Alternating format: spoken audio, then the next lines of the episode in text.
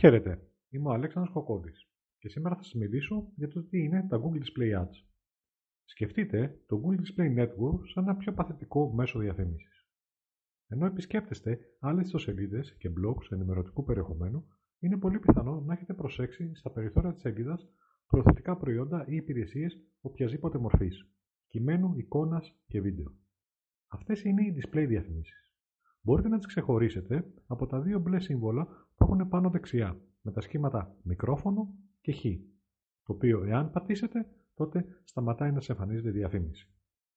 Το δίκτυο προβολής της Google είναι ένα διαφημιστικό κανάλι, το οποίο επιτρέπει σε επιχειρήσεις να προβληθούν σε δυνητικούς πελάτες με τη χρήση διαφημιστικών banners, ενώ επισκέπτονται άλλες ιστοσελίδες.